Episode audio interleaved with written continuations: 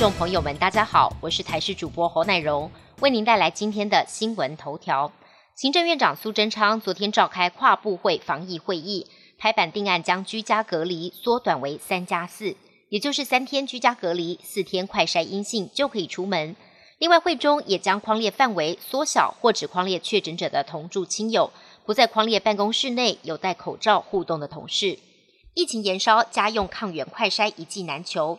台南竟然有药局将医疗院所使用的抗体快筛试剂当成家用抗原快筛试剂卖给消费者，甚至告诉消费者直接滴血下去当检体就能检测，令人相当傻眼。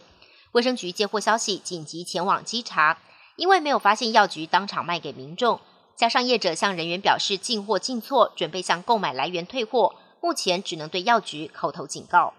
澎湖花火节即将在今天晚上开幕，不少游客提前一天抵达。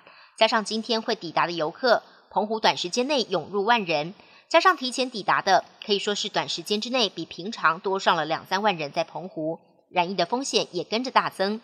街道上随处可见成群的游客，虽然疫情持续升温，但游客们大多说这时候来澎湖玩也不能说不担心，只是行程早就安排好了，所以还是来了。不过会特别注意戴好口罩，多喷酒精。也有人说，既然不能退费，那就照安排的行程来。对于花火节是有期待，也有担心。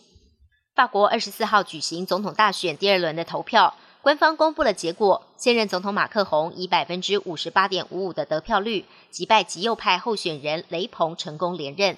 雷鹏的得票率是百分之四十一点四五。双方阵营都各自发表胜选跟败选演说。马克宏成为法国二十年来首位成功连任的总统。